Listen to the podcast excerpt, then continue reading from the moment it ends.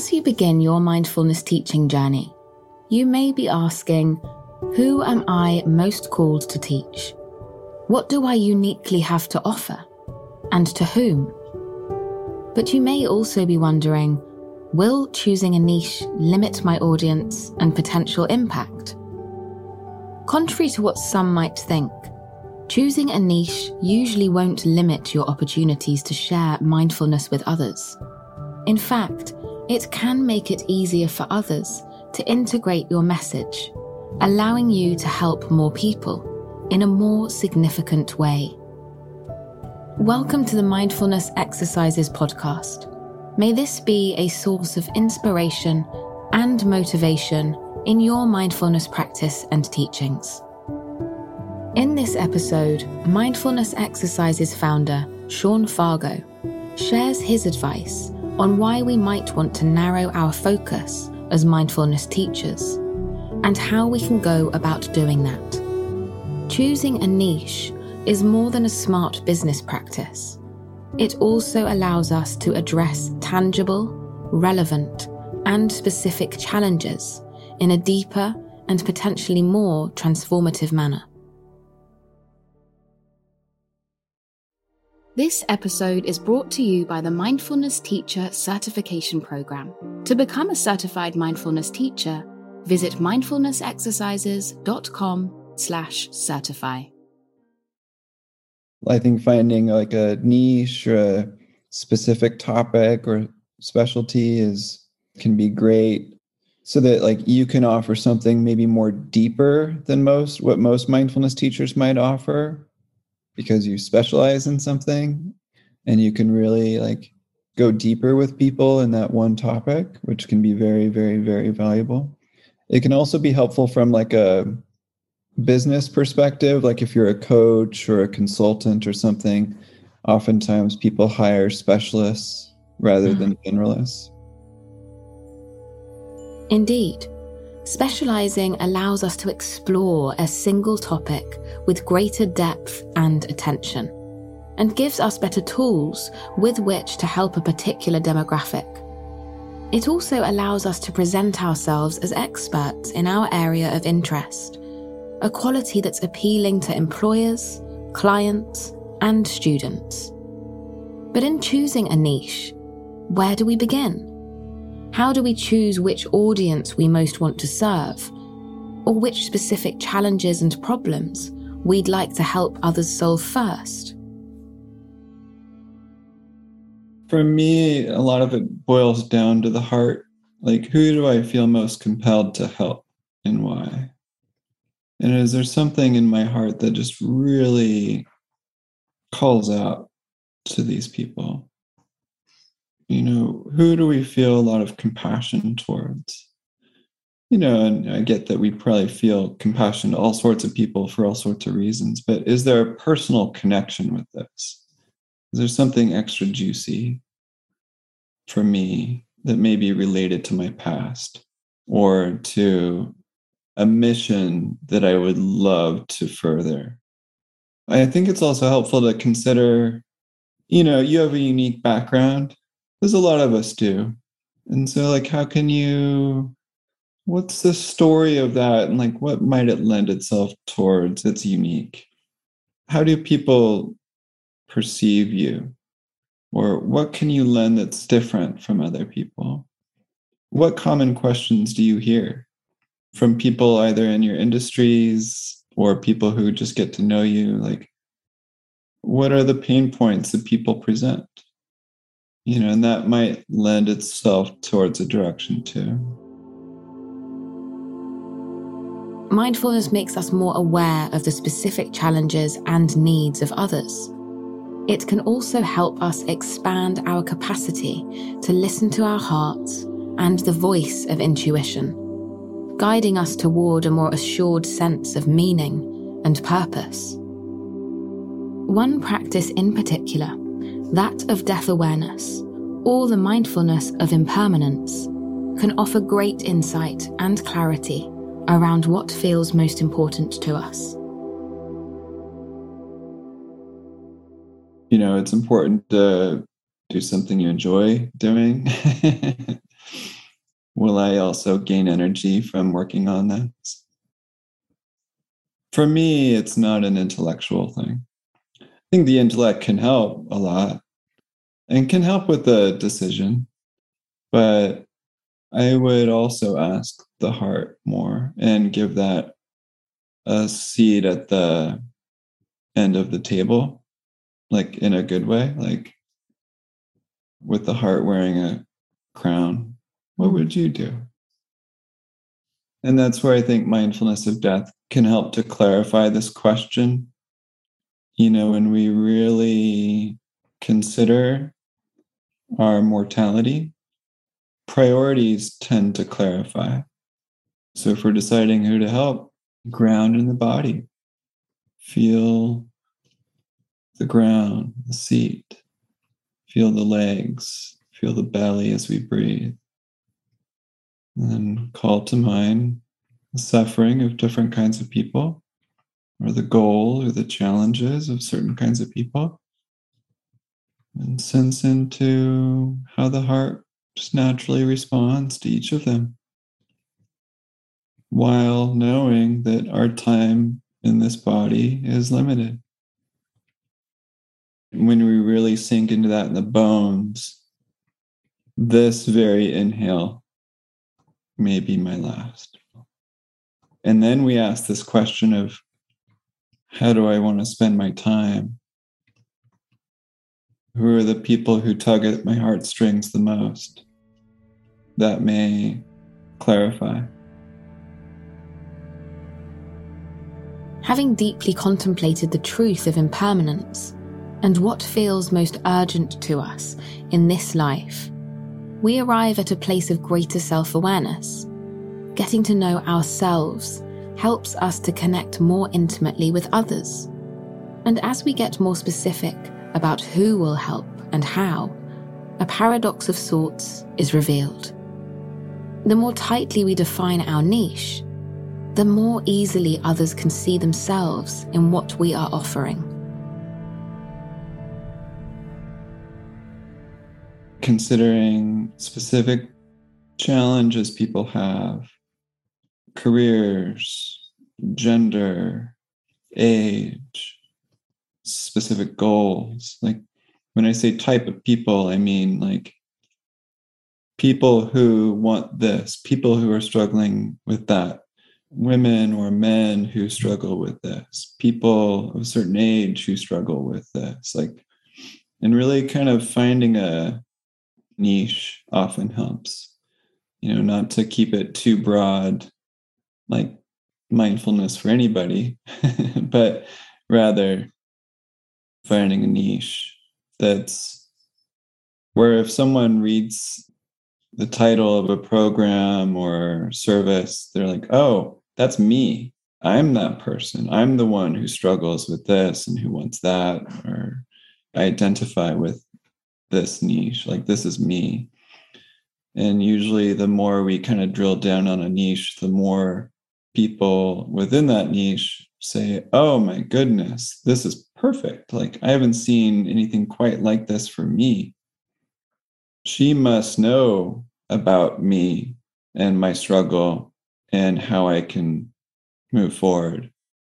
This is tailored for someone like me. Like, I will invest more in that because it's for me. Not that it's about like monetary investment, but investing the time, the interest, the action, the discipline to move forward on this program or service. The business of helping others is about more than just business. But we can use business practices to learn more about our students and understand what will best help them. It's all about finding ways to listen more deeply Listening to our clients, patients, or students can help us uncover which teachings and meditations will offer this specific population the solutions that they need. You know, there's like businessy things we can do too around asking lots of questions about pain points and what else have people tried that didn't work and that did work? Having intake forms to get more insights into people's experiences and their goals and really relating the service to them using a lot of the common language that your niche uses. Identifying with their struggles and their goals in the beginning and letting them know that you care and that maybe you have a similar background where you too were able to get through it or meet your goal. You know they want to be able to relate to you. You know when i form an outline i tend to like kind of honor what the experience is. What are the challenges? What is the day-to-day like? You know like i can relate to you. These are what's coming up. And oftentimes for like a session one i'll just let them share the challenges and their goals and the positives and the negatives and meet that without new teachings without new things. But like can we meet this? This is like this.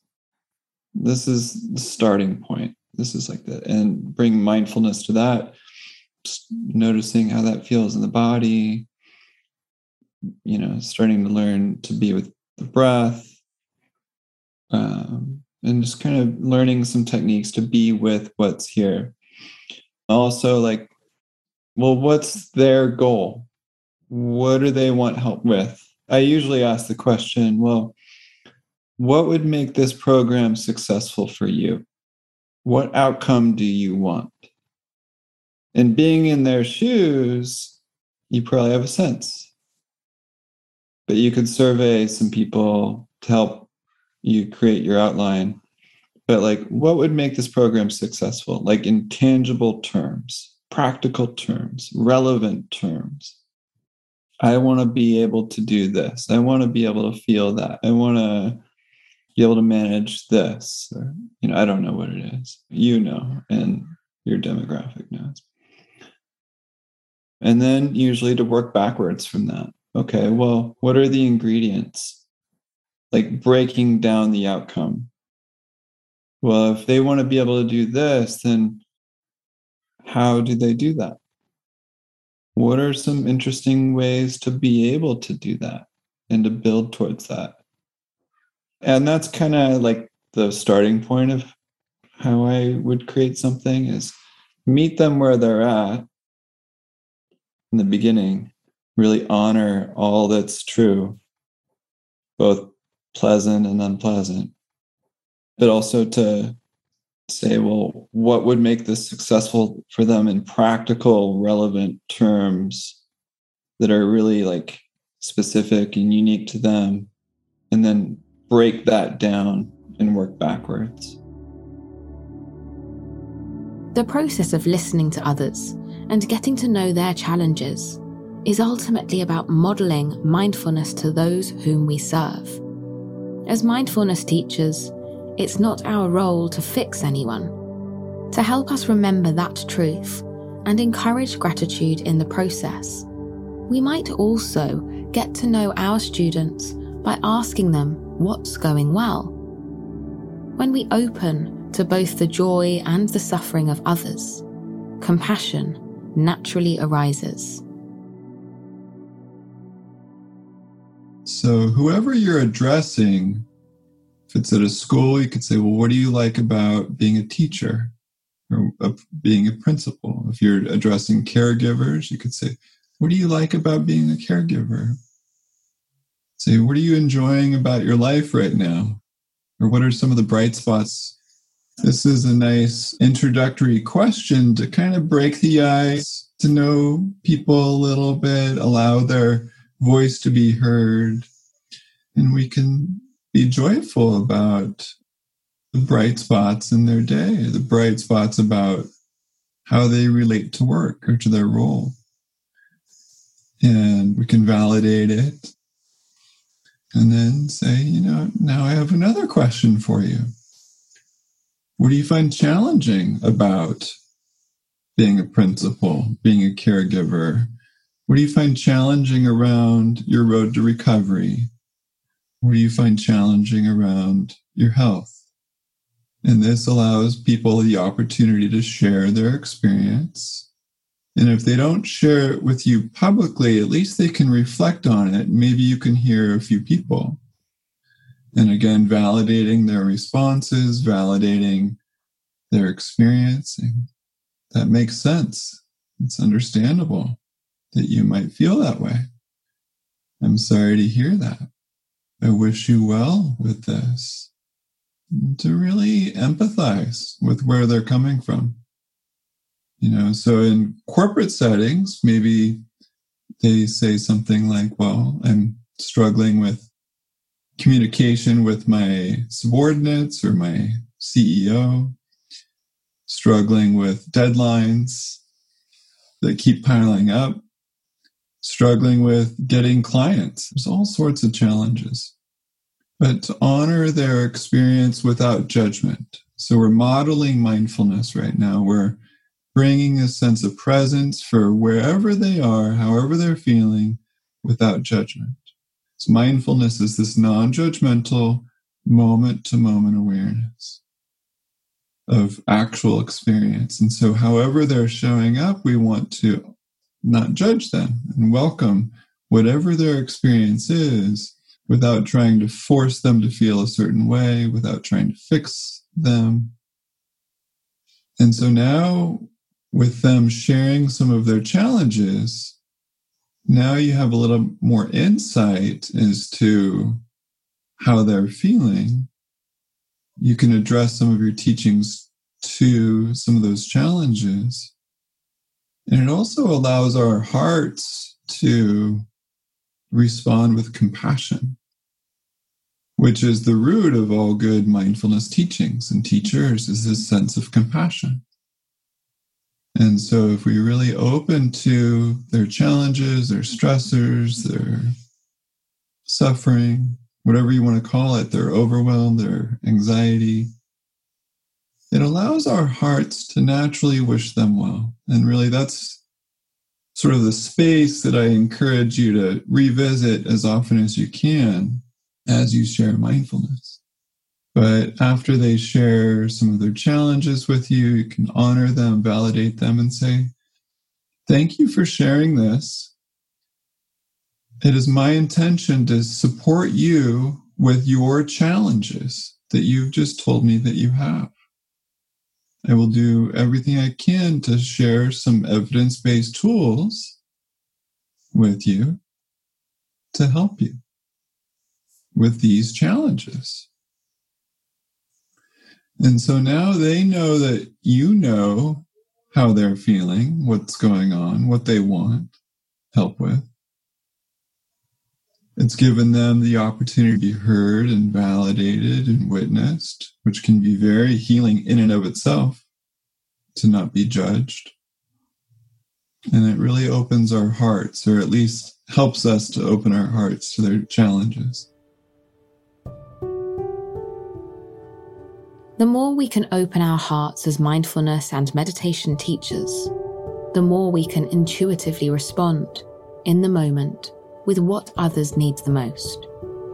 This not only applies to each teaching opportunity, each class, course, or program, but it applies to our career choices and the selection of a niche as well.